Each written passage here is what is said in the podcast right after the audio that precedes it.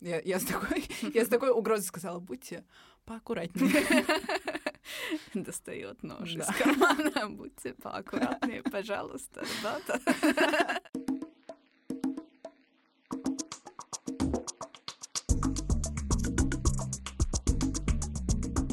Салам, вы слушаете подкаст «Сарказдар», и ведем его мы. Меня зовут Афина Гасанова. И я Милана Байсултанова. В прошлом эпизоде мы говорили о детстве, о средней школе и старшей школе, и даже немножко об университете, и затронули такую тему, как культурная апроприация. Но в контексте детства и школы мы говорили о том, что у нас не было интенции создавать вот эту культурную апроприацию. Наоборот, нас в школе учили такому понятию, как cultural appreciation, то есть уважение к разным культурам, даже если мы затрагиваем аспекты этой культуры самостоятельно, не являясь представителями ее. И сегодня мы хотели бы поговорить именно об этом. Да, на тему мы сегодня говорим очень горячую. И вот я как раз хотела сказать, что то, что мы приводили примеры со своим детством, это наше обычное, нормальное просто взаимодействие с другими культурами, культуры, которые отличны от нашей. Но благодаря тому, что мы с тобой обе chronically online, и мы с тобой находимся вот в этой э, левой, немного моралистской повестке, мы мы всегда боимся, что любое вот это взаимодействие культур — это сразу культурная апроприация. Хотя это не всегда обязательно так. Но тем не менее, не знаю, мне кажется, культурная апроприация на самом деле э, горячая тема.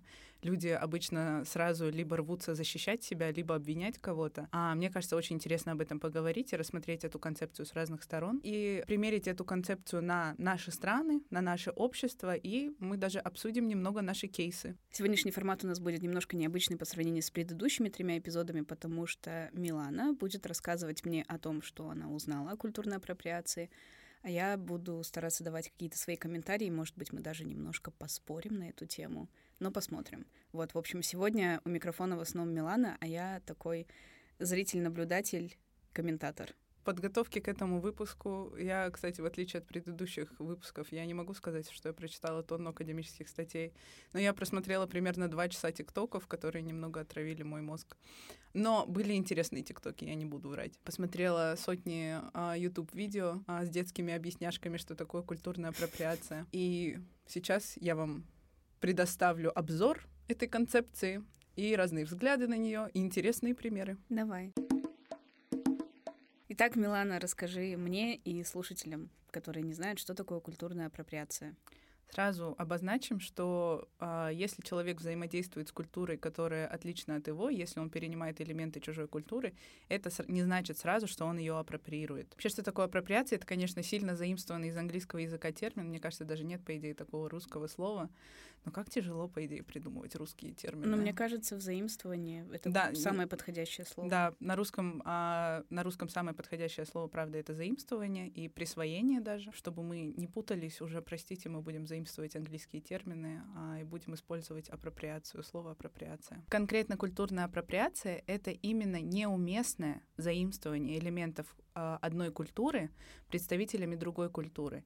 Тут не важно, осознанно человек это делал или неосознанно. В этой концепции важно, что у этого действия были негативные последствия на представителей этой культуры. И чаще всего это там культурное меньшинство в обществе. Чаще всего мы слышим о том, что заимствуется культура а, той или иной этнической группы, но на самом деле заимствоваться может культура любого культурного меньшинства. Не только не этнического только и расового, да? Да, да. То есть это может быть там даже социальных классов, это может быть сексуальная ориентация, вообще очень много всего возможного. Конкретно мы сегодня поговорим о том, какие негативные последствия а, культурная апроприация может иметь, но чаще всего получается, что в процессе а, таки, такого культурного присвоения культура эксплуатируется, она стереотипизируется, или либо просто к ней люди относятся неуважительно. Еще, конечно, важно упомянуть, что культура — это очень многогранное понятие, а культура включает в себя и идеологию человека, не, как бы его личную и ту, в которой он вырос, она включает в себя и традиции, и обычаи,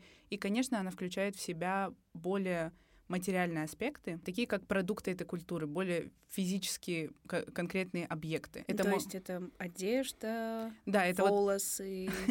Да, это а. предметы искусства, это литература, кино и мода тоже. И еще как бы включается общая репрезентация этой культуры.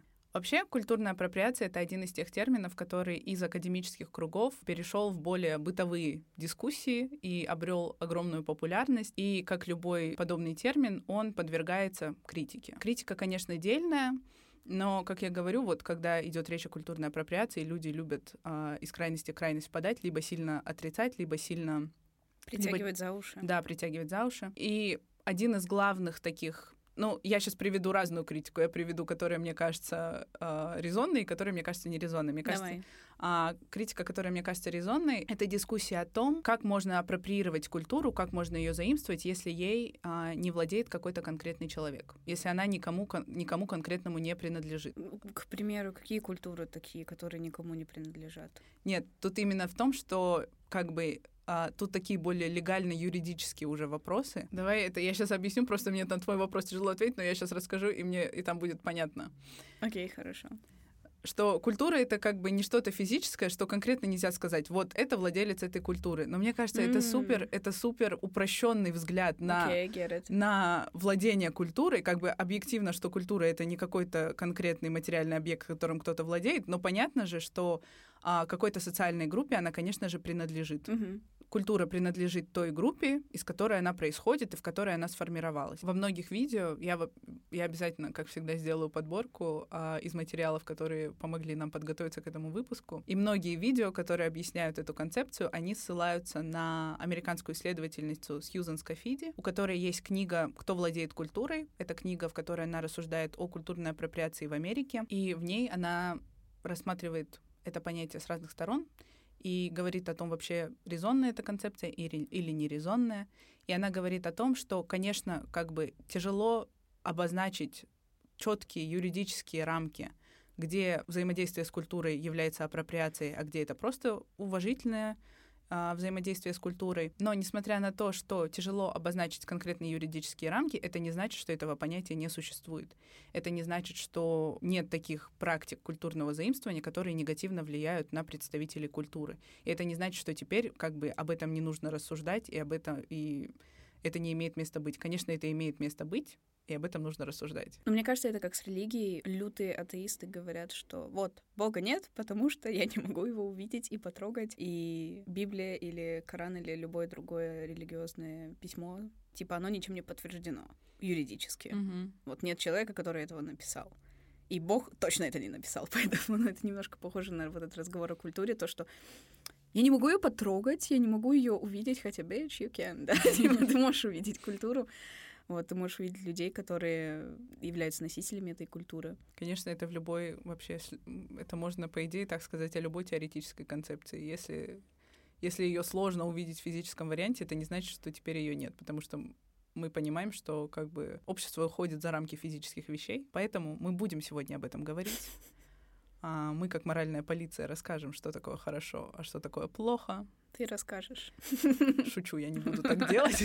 Но посмотрим, к чему, до чего мы дойдем. Теперь мы можем перейти к критике, которая, мне кажется, менее резонной. И, конечно же, это критика, которая больше всего популярна в США. Один из самых популярных в Америке аргументов против резонности концепции культурной апроприации в том, что, как мы уже говорили в первом выпуске, мы рассказывали о том, об идеологии э, плавительного котла в Америке, об идеологии melting pot. И вот мне кажется, ну вот уже можно было понять, что они failed, они, ну, не получилось. Это было, это было нереалистично, это было нехорошо, и уже как бы можно уже как-то чуть-чуть под ковер эту идеологию спрятать, но нет. Сторонники этой идеологии все еще надеются, что, видимо, надеются, или просто они так э, используют ее для оправдывания себя, надеются, что и ее еще можно будет воплотить в жизнь. И они говорят о том, что вот как бы э, Америка это плавительный котел, а все культуры в этом котле смешиваются, а значит никому не должно быть позволено закреплять за собой право собственности на ту или иную форму самовыражения. На это тоже Сьюзан Скафиди отвечает в своей книге, и она приводит такой важный контраргумент, я ее процитирую цитирую, что «Действительно,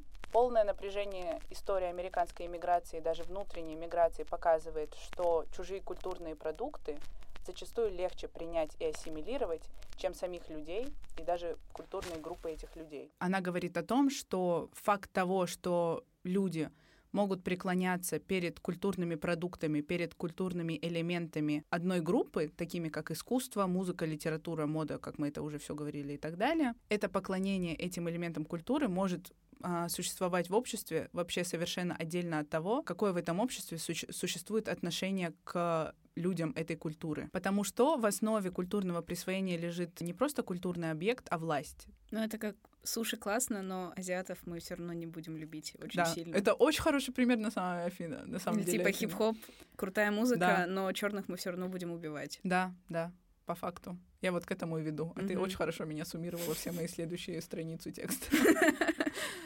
Потому что, по сути, в а, разговорах о культурной апроприации все гораздо глубже, чем а, апроприация того или иного элемента. А, это вообще все разговор о власти. То есть присвоение происходит, когда член более привилегированной культурной группы, получается, у него есть возможность просто взять понравившиеся ему элементы а, маргинальной группы, он может отделить их от первоначального контекста, использовать эти элементы в развлекательных целях. И не встретить никакого осуждения за это. Да, в отличие да. от, Да, в кавычках, маргинальной группы.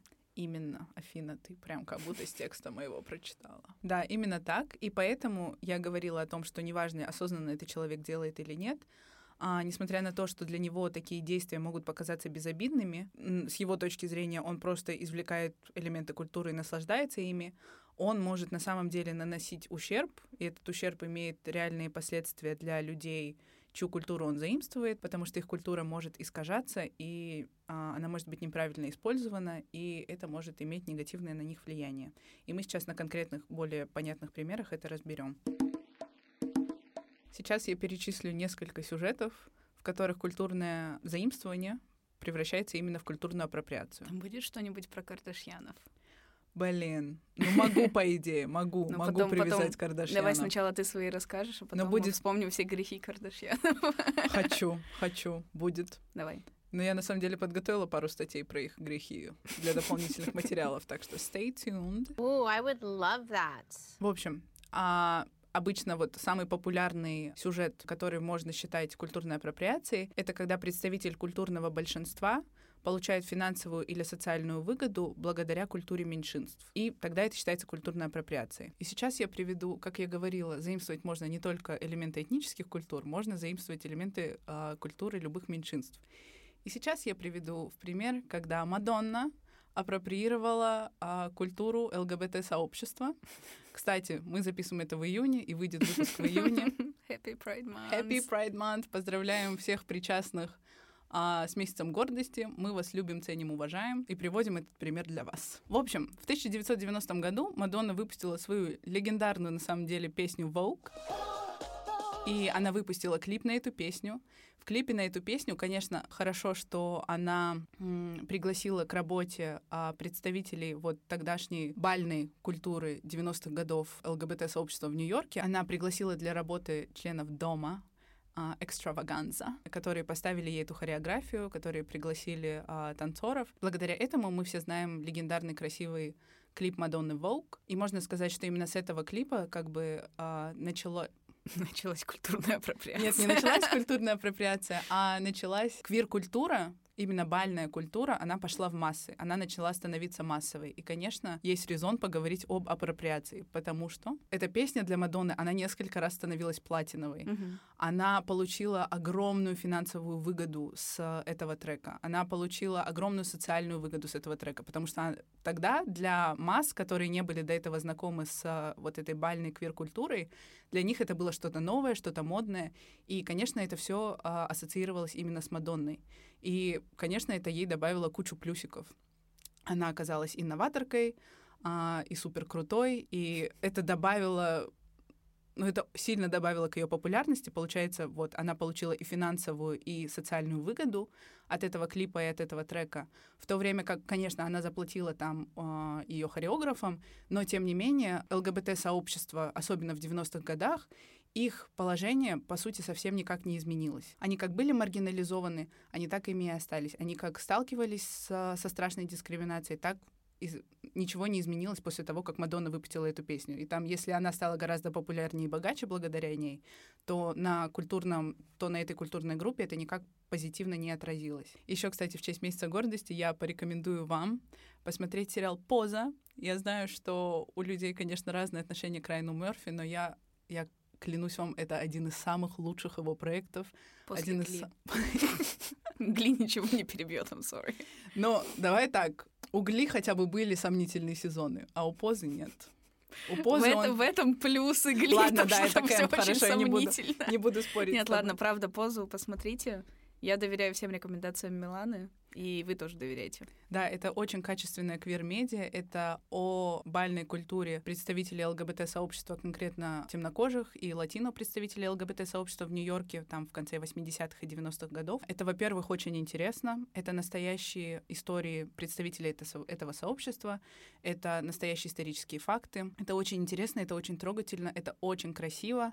И вообще, когда Райан Мерфи вышел с этим проектом, это было это было очень big deal, потому что это, по-моему, до сих пор проект, который задействовал самое большое количество квир-людей как на площадке, так и в продакшене. так и в продакшене, и вообще и в актерском составе. Мгм. То есть это очень, это вот правда очень качественная, интересная репрезентация. Мне кажется, всем стоит ее посмотреть. Вы получите удовольствие, и много нового для себя узнаете. И вот в этом сериале, почему я его привожу, потому что там они как раз обсуждают, там вот этот момент 90-го года, когда они говорят о том, что вот Мадонна с их хитом стала популярнее, они говорят, вот все, теперь мы как бы можем выйти условно а, из андерграунда, теперь мы будем, а, теперь мы будем видны, теперь мы станем частью массовой культуры. Конечно, этого, к сожалению, на тот момент тогда еще а, этого не произошло.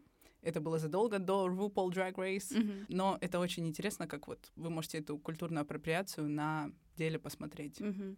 Ну, я про Мадонну хотела сказать, что да, я не отрицаю, что она богачка стала после Вога, ну, то есть, то есть она в очередной раз заработала деньги, заработала популярность, но считается ли это правда культурной апроприацией, если она пригласила представителей на площадку, если ее консультировали, и, как я понимаю, именно этот клип, он дал большой толчок развитию принятия ЛГБТ-людей, по крайней мере, в Америке. Я не сильно за это шарю, но я помню, что когда я слушала разных экспертов, так сказать, в... и представителей ЛГБТК плюс комьюнити, они говорят, что вот, это легендарный клип, он нам очень помог как сообществу. Конечно, да, она не, сказать, что Мадонна всех геев спасла. Нет, ну вот я же тебе конкретно говорю, что в позе они это обсуждают, что сначала там первый год все были в восторге, квир-комьюнити было в восторге, но на самом деле получилось так, что обществу этот элемент культуры понравился, обществу понравился вогинг, М, обществу понравились а, вот эти хаус-биты, которые тоже были характерны именно для балов.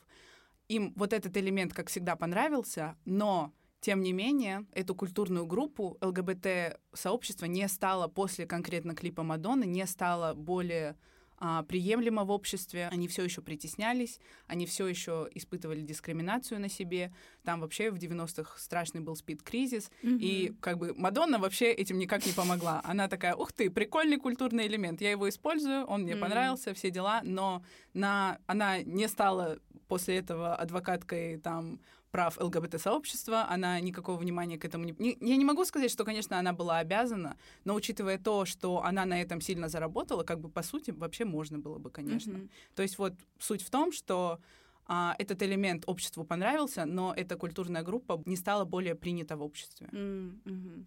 Поэтому вот. Поэтому Хороший пример интересный. Я есть грешок за ней все-таки, есть грешок.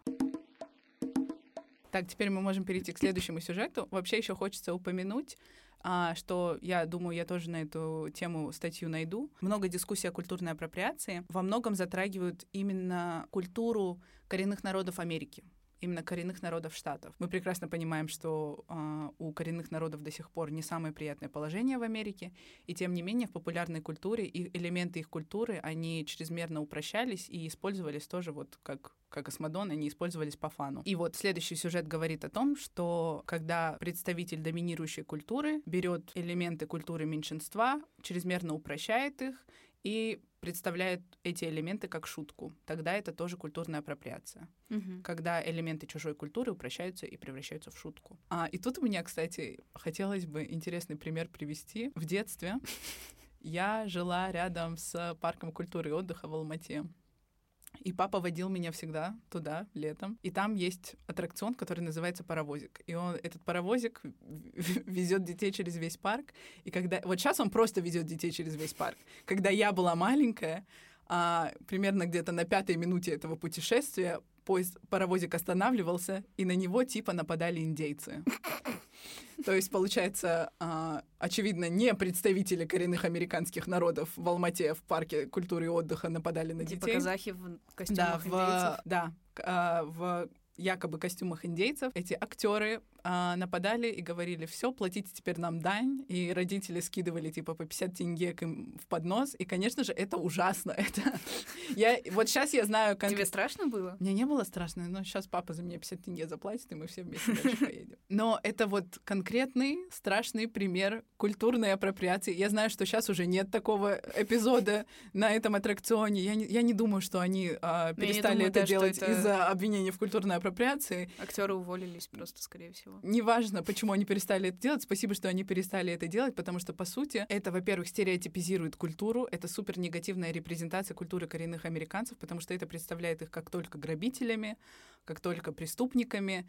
И вот, не знаю, может быть, тогда у меня в детстве, может, я их так и видела. Я не помню, если честно. Но это на самом деле как бы... Очевидно, что в Казахстане вряд ли большая пропорция коренных народов Америки, но тем не менее, но тем не менее это негативно сказывается на представителях коренных народов, потому что вот там, не знаю, у поколения алматинских детей, может быть, сложилось впечатление, что они могут быть только преступниками и ворами. Мгм. Вот, поэтому когда вы, заим... когда вы взаимодействуете с элементами чужой культуры, пожалуйста, постарайтесь не превращать их в шутки и как бы относитесь к ним с а, должным уважением и не упрощайте их чрезмерно. Мне кажется, еще очень часто африканцев также показывали, что Конечно. это вот умпа-лумпа, просто Нет, да с что? копьями везде пуляются. Да что далеко ходить? Нам же с тобой, типа, неприятно, когда кавказцев, типа, Да, репрезентируют как, э, не знаю, как агрессивных, страшных людей. Мы, при, мы замечательно понимаем, что это не так. И не знаю, если... Ну вот мне, например, если мы внутри там кавказских диаспор можем пошутить на эту тему, то когда а, представители не этих диаспор хотят сильно пошутить на эту тему, но Это неприятно. как минимум я могу сказать, будьте, пожалуйста, поаккуратнее и подумайте. Я, я, с такой, я с такой угрозой сказала, будьте поаккуратнее. Достает нож Да. из кармана. Будьте поаккуратнее, пожалуйста, ребята. Вот видишь, Афина, ты на это шутишь, я не буду обижаться. Но если бы, Если бы меня звали если бы Аленка. тебя... да. Может быть, разговор бы наш пошел в другую сторону. Ладно, перейдем к следующему сюжету. И тут я тоже буду приводить в пример коренные народы Америки. Это то, что, вот как я уже до этого говорила, когда элемент культуры вырывается из своего контекста. А, Когда человек за- заимствует этот элемент культуры и отрывает его от первоначального значения, это культурная апроприация. Особенно это чувствительно, когда этот конкретный элемент культуры имеет для своих представителей сакральное значение, когда это важный для него элемент духовно, когда у этого элемента большая история и большая важность для представителей этой культуры. И вот хороший пример, я думаю, что вы многие видели, вот особенно в 2010-х годах. Сейчас, конечно, на Коачеллу я не думаю, что так кто-то появляется, когда вот на Коачеллу в 2010-х годах все там, все такие, о май гад, Native Festival, и все приходили в а, этих а, головных уборах из перьев, Да, да. и для них это было просто, а, они такие, «М, это не неуважение. Я смотрела, причем видео на ютубе, они такие, это не неуважение. А, мы, нам нравится эта культура, и поэтому мы ее используем. И тут как бы вот конкретно с аксессуарами и головными уборами, тут следующая история в том, что конкретный головной убор с перьями, он для многих коренных народов Америки имеет сакральный смысл, потому что это головной убор военных предводителей, которые нужно заслужить и которые как бы их сакрально должны оберегать. Мгм. И когда представители некоренных народов просто так надевают на себя перья, то это для представителей коренных народов это неприятно. Этот элемент их культуры вырывается из контекста, упрощается, и, конечно же, для них это неприятно и неуважительно. Но в то же время, например, если вы там, не знаю, если вы в Оклахоме ока- окажетесь когда-нибудь, и если вы будете рядом с городами, в которых проживает а, большое количество представителей коренных народов Америки, и вы видите, что они там изготавливают аксессуары, которые а, как бы во многом вдохновлены их культурой, то нет ничего, это не будет культурной апроприацией, если вы купите эти аксессуары, будете их носить, то Мгм. для них это наоборот уважение, что вы как бы вам нравятся части их культуры,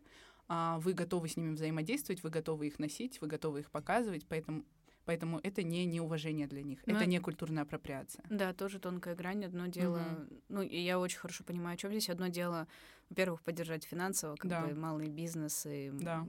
каких-то меньшинств. Во-вторых, напрямую представителя этой культурной группы купить какой-то элемент культуры. И другое дело это пойти в какой-нибудь, я не знаю, как назывались эти пати-сторы, О, да. Хэллоуин, всякие Да-да-да. костюмы, и купить там за 5 долларов э, из пластика сделанный на какой-то фабрике, скорее всего, китайскими детьми. Конечно, да. А, Костюм, да. Ну да, если вы уж сильно хотите проявить какое-то уважение к той или иной группе, которой вы не принадлежите, то лучше найдите способ сделать это красиво, с Да. уважением. То есть никто не запрещает носить вам те или иные головные уборы или украшения или одежду. Просто Проведите найдите... research. Да. Проведите research, Да. Подойдите к этому с уважением и с, как бы с головой. Да, и тогда и вы не будете как дурак выглядеть, и представители культурной группы, которую, элементы, которые вы взаимствуете, они тоже к вам с уважением будут Да, они относиться. больше То есть не, бу- не будет порадуются. никакого, никакой ненависти, просто правда. Всему свое место и время. Мгм. А, ну вот, как бы, да, мы сейчас, вот видите, мы вам сказали, что такое хорошо и что такое плохо. Моральная полиция на месте. И четвертый сюжет а, это то, что мы уже с тобой немного затронули, когда а, члены более привилегированных культурных групп перенимают какой-то элемент культуры, за который культурное меньшинство дискриминируется. Вот, когда мы с Вол- когда ты вот как раз привела а, момент с а, Прическами. Прическами, да, хорошее слово. На самом деле, момент с прическами, он очень разный по всему миру. Но потому что благодаря американскому культурному империализму нам кажется, что весь мир должен жить как они и относиться к этому как они. Но у них Спойлер не должен. не должен, да, но и у них эта история с прическами, а, с прическами темнокожего населения, она сильно отличается там, чем по всему миру. Я сильно вкратце расскажу вам и прикреплю статью к дополнительным материалам. Суть в том, что вот эти популярные сегодня красивые прически темнокожего населения Америки, которые мы часто видим, не всегда они были популярными. И даже до сих пор не всегда они в Америке воспринимаются а, положительно на представителях темнокожего населения. И у этого огромная история, которая уходит корнями еще в до рабовладельческие времена, когда народы это было сакрально, эти разные hairstyles были сакральны для представителей разных народов в Африке. Потом, когда начался, началась работорговля, рабам в Америке не разрешалось никак ухаживать за своими волосами.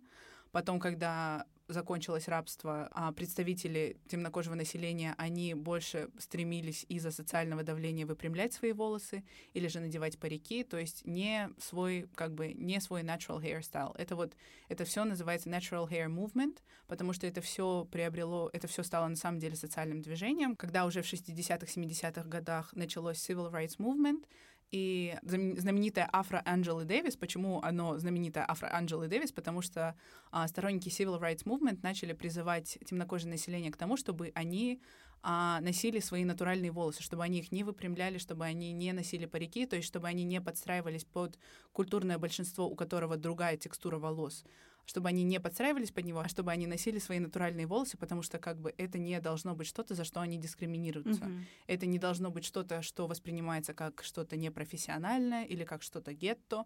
Это, это абсолютно нормально.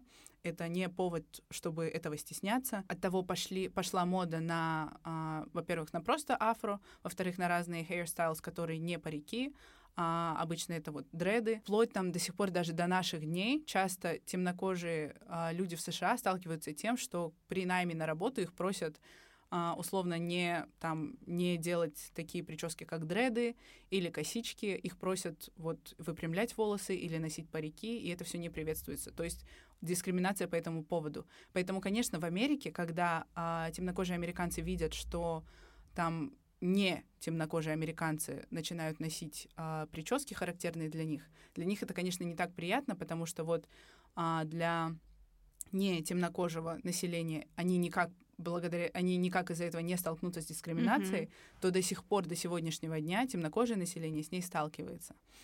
И поэтому вот, тут как бы с другой... Вот теперь как бы мы знаем, что там, я часто там артистов кью-поп обвиняют в том, что они а, носят эти прически, и тут как бы Но тут на самом деле тонкая грань, даже я вам точно не скажу, как хорошо, а как плохо. Но в то же время, как бы эти hairstyles, они не только из Америки пошли. Мгм. Например, в там странах вокруг Карибского моря тоже это очень популярные распространенные прически. И вот там отношение к этим прическам совершенно другое, потому что и история там другая. И сейчас современное положение а, расовой иерархии в этих странах другое. Поэтому, как бы, например, может быть, в странах вот карибских, например, Мгм. это бы расценили как, как уважение. Это бы расценили как appreciation. Ну, То есть, если бы ты условно побывала в Колумбии Да. и заплела крутые красивые косички, то есть, ну, никакого хейта к тебе бы не было за Но это. вот тут, знаешь, в Колумбии это, не знаю, я просто была в Колумбии, поэтому э, Афина приводит этот пример, и я гостила там у своей подружки. В Колумбии тоже там не самые простые расовые отношения, конечно, они там в какой-то стороны, в с какой-то стороны лучше, чем в США, но они там тоже своя какая-то иерархия есть, и поэтому там это тоже довольно чувствительное отношение к этой теме. Поэтому это все, ну, сугубо личное, можем, ска- можем сказать, для каждой Мгм. страны. Как бы тяжело сказать, когда люди в нашей части планеты, которых не было этой истории расовой, а, начинают носить подобные прически, которые характерны для там африканского типа волос. Тут как бы нельзя четко провести грань, но хотя бы хочется, чтобы люди просто знали, что вот, например, в Америке у этого огромная а, длительная история, и там, если вы поедете в Америку, то не знаю, относите, отнеситесь с этим с большим уважением, с, а, как-то, не знаю, произучи, изучите этот вопрос поглубже. Мгм. Ну, я вот хотела поговорить про наши страны, как раз про Центральную Азию, потому что мне кажется, это тоже вот, вот это влияние э, американского опыта какого-то и того, что я онлайн много чего начиталась, насмотрелась. В Бишкеке много кто заплетает себе такие косички. И интересно, ну, типа, у нас, у кыргызов есть культура косичек вот да, этих. То есть но это тоже, это другой, это там, например, это не cornrows, да, вот это Да, да, то есть у нас это, другое. обычные косички, Да. но все равно э, многие девушки заплетают себе косички в Бишкеке именно в стиле чернокожих женщин. Вот. И сначала у меня было «А, ты, блин, культурная апроприаторша, ля-ля-ля. А потом я думаю, женщина. она, скорее всего, никак не относится плохо к, Да, к да. вот этим волосам. Она просто увидела прическу, подумала, красиво Да. сделаю. Вот. В то время как американцы бы за это ее сожрали, скорее Мгм. всего. И я вот, когда я в Бишкеке, я стараюсь, ну и в Москве тоже, на самом деле, потому что в России тоже небольшое количество чернокожих людей. Вот. Я всегда стараюсь вот эту вот грань найти между тем, хм, интересный этот человек, как бы вряд ли умышленно можно Да. сделать с какой-то плохой целью себе ту или иную Мгм. прическу. Вот, но это просто интересное наблюдение от того, как э, люди к этому отнеслись бы в США Мгм. и в СНГ. Ну вот видишь, потому что, по сути, от там условно жительниц Бишкека нет никакой дискриминации в сторону, а, в сторону темнокожего населения в США, в то время как от И вековой истории Да, такой да. дискриминации. В то время как, например, от белого населения Америки оно есть. То есть даже если ты сам не причастен к каким-то... Ты считаешь, что ты не дискриминируешь а, там темнокожее население США, если ты белый американец, то ты все равно должен понимать свой, свой набор привилегий, свою предысторию огромную и все эти отношения в своей стране, и поэтому как бы там абсолютно другие для них стандарты и требования, чем от нас. Да, очень сложный вопрос на Да. самом деле. Вот про волосы. Прикреплю это статью. Миллион тонких каких-то Да. льдов в этом вопросе, не только по волосам, да и, в принципе, Да. по очень многим аспектам именно внешнего вида. Но да, BBL еще тоже. Короче, в общем, наш месседж в том, что просто когда вы хотите взаимодействовать с другой культурой, желательно отнестись к этому с пониманием, с уважением, с ресерчем, с мозгами. И как бы если с вами захотят поговорить на эту тему, с вами захотят спросить, насколько вы понимаете эту тему, как бы не надо сразу принимать агрессивную позицию и защищать себя, а может быть лучше выслушать этого человека, как бы предоставить свою точку зрения, послушать чужую точку зрения. Поэтому вот, как бы суть, суть разговоров и дискуссий о культурной апроприации не в том, чтобы забулить кого-то и обвинить кого-то, хотя в интернете это так часто и выглядит. Суть в том, чтобы лишний раз привлечь внимание к той или иной культурной группе, которая находится в меньшинстве, проявить к ним уважение, поинтересоваться их культурой и как бы проверить, насколько все уважительно в этой ситуации. Но суть не в том, чтобы ходить и булить всех вокруг. Да. Ну, мы поговорили опять про Америку бесконечно. Бесконечно про эту Америку можно говорить. И теперь перейдем к разговору про наши страны. Вот, я уже упомянула про косички и Бишкек. Такой Да. маленький пример. Но вообще интересно проследить, насколько у нас есть культурная апроприация, есть ли она вообще, потому mm-hmm. что такое ощущение, что мы Казахстан, Кыргызстан, в принципе, Центральная Азия, мы так далеко от Америки. Ну, на, на первый взгляд, как будто у нас вообще нет этой проблемы, но правда Нет, ли это? но это на первый взгляд. Ну, как бы эта концепция, она же не только характерна для Америки, по идее, как мы обсудили, как бы это, по идее, mm-hmm. с любой культурой может случиться. Просто как бы Америка, как всегда, громче всех о, о своих проблемах говорит, и мы громче всех ее слышим. Ладно, тоже надо, мне придется начать с Америки. А, тут просто важно очень сравнить. В потоке двух часов тиктоков, которые я видела, а, я увидела девушку из Канады, которую зовут Бумика. Насколько понимаю, у нее индийские корни. И она очень интересно рассуждала о культурной апроприации и о том, как это воспринимается в разных странах. И вот она приводила пример, что вот, например, условно, если белый человек приезжает в Индию, и он хочет взаимодействовать с культурой, он там хочет взаимодействовать с едой, он хочет там, попро- он хочет примерять на себя разную одежду, а, он хочет пробовать разные практики, то для а, индийцев в Индии это абсолютная а, культу- cultural appreciation. Что такое appreciation? Да. Давай я, расскажем. я, я зависла, потому что я думала, ой, а мы-то не объяснили. Appreciation — это восхищение, уважение. Да, вот. это вот уважение, это, ну, опять же, тяжело найти русскую удобную замену этому термину, потому что, правда, appreciation идеально. Ну, давай будем говорить уважение к культуре. Да, а, это идеальное существительное, потому что оно как бы говорит уважение и как бы еще признание ценности Мгм. того или иного элемента. И вот, например, в Индии а, индийцами это воспринимается как уважение. А, им это очень приятно, потому что они видят это как а, попытку этого белого человека ассимилироваться. И для них это приятно. Для них это уважение, и все хорошо. В то время как представители индийской диаспоры там в США, в Канаде, в Австралии, в других а, англоговорящих странах, они, конечно же, сталкиваются с дискриминацией на основе своего культурного происхождения. То есть люди, которые выросли в Индии, выросли в своей культуре, это замечательно, что они могли расти в своей культуре и не дискриминироваться по этому поводу. В то время как у представителей диаспор у них не было такой привилегии. Они сталкивались с дискриминацией, они стереотипизируются, над этим часто смеются, и у них множество, у них конечно, бывают проблемы из-за этого. Для них, если представитель вот этой доминирующей культуры теперь, когда это стало модно, он хочет взаимодействовать с их культурой, конечно, теперь у них как минимум, я считаю, что это резонно, что у них возникают вопросы. Как бы, что вам интересны элементы нашей культуры, в то время как мы все равно до сих пор дискриминируемся, стереотипизируемся и все подобное. То есть, конечно, опять же, ну тут надо, нужно сказать, что это не значит, что они теперь могут ходить и всех вокруг обвинять, но как минимум я считаю, что у них есть все право поднимать как бы этот вопрос поднимать вопрос, какая интенция у людей для взаимодействия с их культурой. И мне кажется, что, тем не менее, Казахстан и Кыргызстан, они все равно и от Индии тоже отличаются, и от Америки тоже отличаются, потому что у нас вот эта динамика культурного а, большинства и меньшинства, у, у нас у этого тоже другая история. Потому что, как мы уже обсуждали, мы прожили там десятки лет в Советском Союзе, и мне кажется, вот вот этот отрезок истории жизни в Советском Союзе нам нужно рассматривать не вот конкретно по нашим республикам, а вот э, в Советском Союзе в целом. Мгм. И что в Советском Союзе в целом, а, как бы они были законодатели культуры. Теперь в Казахстане и Кыргызстане казахи и кыргызы — это культурное большинство, но тем не менее, как бы тяжелая история была. Что греха таить, она была, и поэтому динамика у нас тоже немного другая.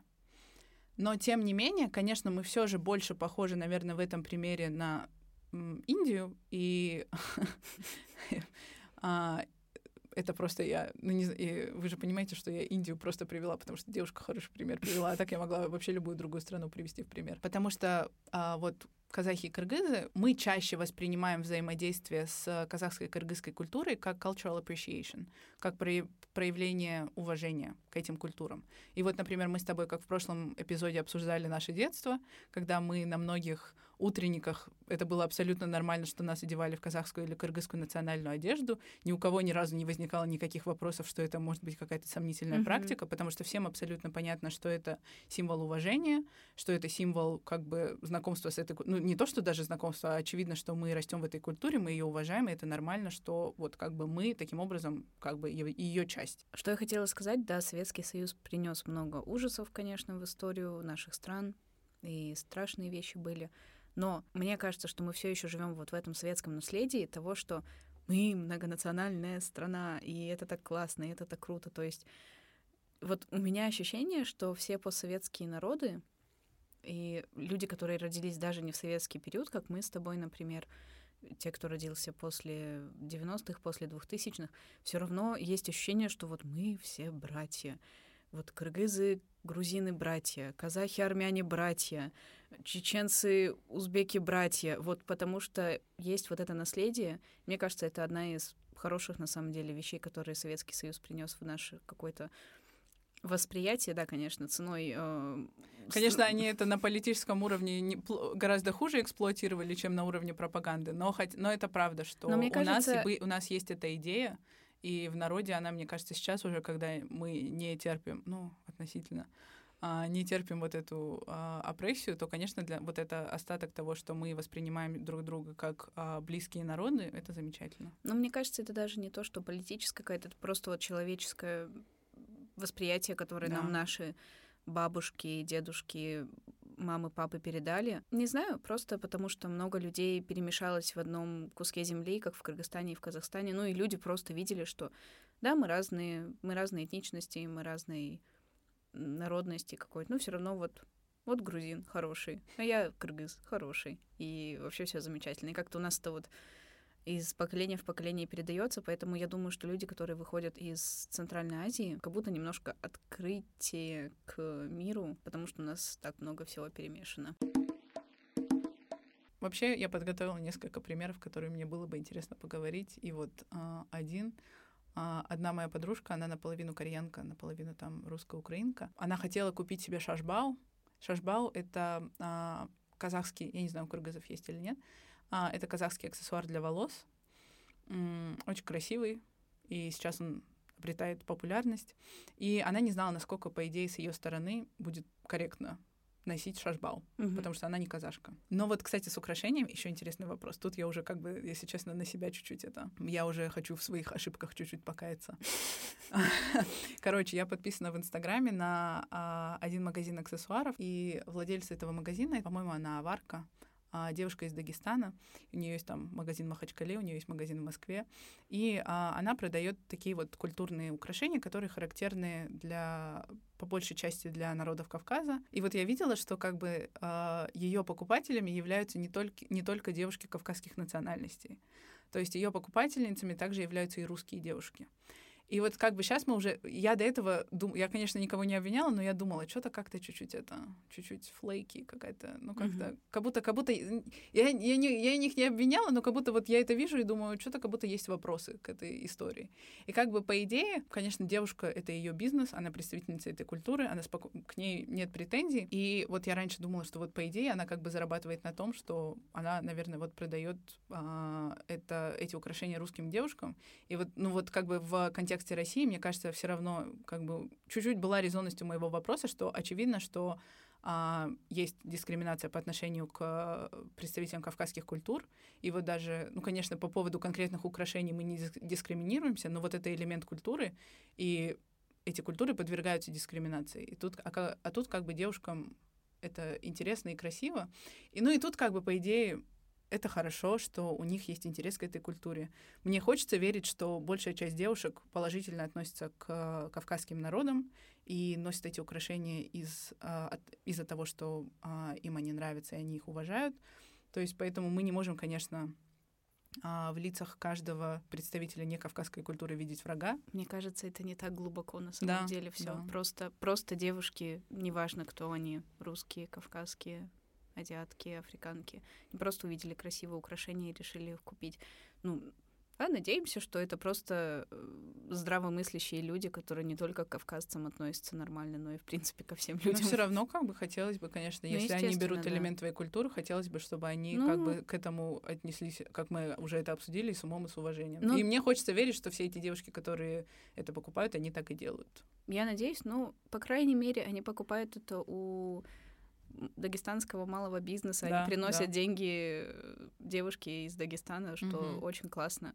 Я думаю, если бы это были лютые ненавистники кавказцев, они бы не пошли осознанно да. в кавказский магазин украшений покупать себе браслеты По и факту, серьги. Да. Вот, так что, ну, мне кажется, не во все нужно так сильно углубляться. Ну вот, ну, да. просто надеемся, что все все все всех уважают.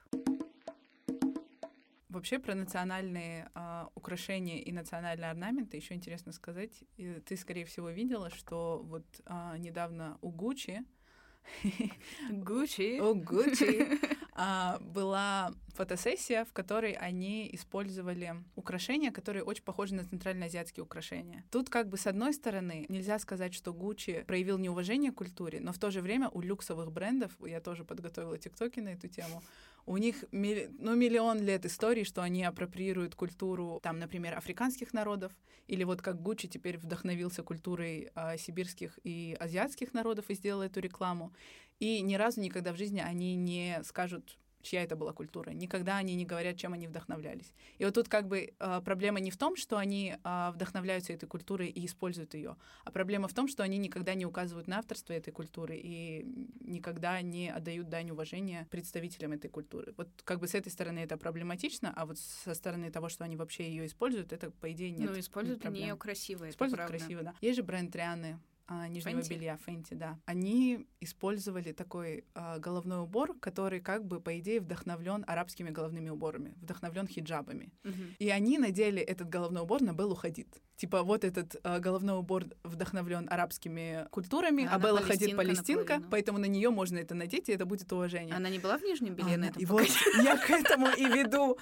Она же была в нижнем белье. Я не думаю, что представители арабских народов увидели Беллу ходить наполовину в хиджабе, наполовину в нижнем белье на подиуме и подумали, yes, вот она репрезентация, которую мы заслужили. Вот тут, кстати, интересный еще интересный пример я хотела привести. Казахстанской художницей и дизайнером и моделью Ая Шалкар. А, Два года назад у нее была коллаборация с брендом H&M. Ая Шалкар тогда чуть-чуть попала как бы под атаку небольшую. Но тут тоже с разных сторон можно подойти. Как бы с одной стороны, ее немного обвинили в культурной апроприации, потому что она упростила эти элементы, она их там просто шлепнула на подушки и одеяло, а, на свитшоты, она их чрезмерно упростила, а, сделала неглубокую коллаборацию с H&M и заработала на этом. Тут как бы, ну не знаю, ну как бы я считаю, Как она можно свою... Аю Шалкар обвинять, если она буквально казашка, Да, которая же не в берет этом. казахскую культуру? Просто ее обвиняют не в этом, не, не в том, что она взяла свою культуру, а в том, что она недостаточно интересно с ней поработала. Ну, это тоже, это очень... Тут можно, даже если бы это- она картины нарисовала, все равно нашелся бы кто-то, кто сказал недостаточно. Недостаточно, недостаточно, Да, да. недостаточно. Вот с этой стороны я считаю, это не так. Но я считаю, что этический вопрос Ка- Кая Шалхар в этой во всей коллаборации все равно, конечно, есть, потому что не секрет, что H&M создает большую часть своих коллекций на в лагерях в Китае, Ну в да. которых э, работают уйгуры, казахи и, и мусульмане, в принципе. И H&M шьет большую часть своих коллекций в этих ужасных, страшных С лагерях. этим поспорить нельзя. С этим конечно, невозможно да. поспорить. Но вот, по идее, с этой стороны Ая Шалхар не очень красиво поступила. Кто в основном орет о культурной апроприации? Всегда это белые американцы. Ну, не знаю. Ну, я, не так, я так не думаю. Но мне кажется, в основном те, кто именно в- как-то вокально об этом очень громко говорит, это они. Ну, и это они вот, всех ругают, то, что Да, ты, левые на- моралисты, да. ты вот в Мексику поехал и надел мексиканское пончо. Ты поехал в Азию и надел, не знаю, кимоно или ханбок. Ужас, ужас, Но я не ужас всех согласна, наказать. кстати, что это только белые американцы, потому что представители диаспор, вот тут опять же, видишь, они привыкли расти а, в другой среде, они привыкли, что их культура там маргинализуется. И, но с их стороны, когда это все происходит в Америке, у них есть право об этом рассуждать, у них есть право об этом говорить. Неправильно с их стороны, когда они видят, что там человек путешествует в другую страну, и а, там условно, когда а, индиец из Америки обвиняет индийца из Индии, что он там одел своего гостя в сари. Как бы это не твое место говорить об этом. У этого человека есть свое право взаимодействовать и делиться своей культурой, как он хочет. Там другие, там другая динамика. Вот, поэтому, видишь, а, тут американцы, как всегда, думают, что весь мир должен жить, как они. Я просто хотела сказать о том, что ты до конца не можешь наказывать и ругать э, за культурную апроприацию той культуры, к которой ты не относишься, Мгм. потому что ты у тебя нет этого опыта. Ты видишь, мы опять же возвращаемся к тому, что, в принципе, когда идет дискуссия о культурной апроприации, не надо ругать всех вокруг, да, не да, надо да, сразу абсолютно. Не надо сразу орать всех вокруг. Есть такая проблема, бывают такие а, присвоенческие практики, но это не значит, что вот, не, вот как раз не надо быть моральной полицией, Да. которая кричит на всех, так делать можно, а так делать нельзя. Как бы хорошо, можно задать такой вопрос, но не надо сразу моралистскую позицию на себя принимать и рассказывать всем, как делать надо, а как делать не надо. Как бы можно, конечно, вступать в дискуссии, но не надо представлять себя за там, моральный эталон и кричать на всех вокруг. Как бы- Абсолютно, абсолютно. Опять же, мы возвращаемся к тому выводу, что цель этих дискуссий к тому, чтобы проявить лишний раз внимание к культурным меньшинствам, проявить уважение к ним и проверить, как бы, все ли достаточно уважительно происходит. Ну и подытожив это все, я хочу сказать, что это все очень личное на самом деле. Опять же, мы тут говорим о группах национальных, этнических, культурных, социальных, whatever. Но все очень личное, потому что два представителя одной и той же культуры вот с абсолютно идентичным бэкграундом, у них просто могут быть разные характеры, у них может быть разное мировоззрение, и они отнесутся к культурной апроприации или не апроприации так, как они отнесутся. Одно мнение не распространяется на сотни тысяч человек. Для себя просто помните, что если вы взаимодействуете с другой культурой, всегда старайтесь относиться, миллионы раз я повторю, пожалуйста, старайтесь относиться уважительно, с головой. Это, в принципе, it's, it's as simple as that. Да. Старайтесь Никаких проблем относиться будет. уважительно, прислушивайтесь, и все хорошо. Ура.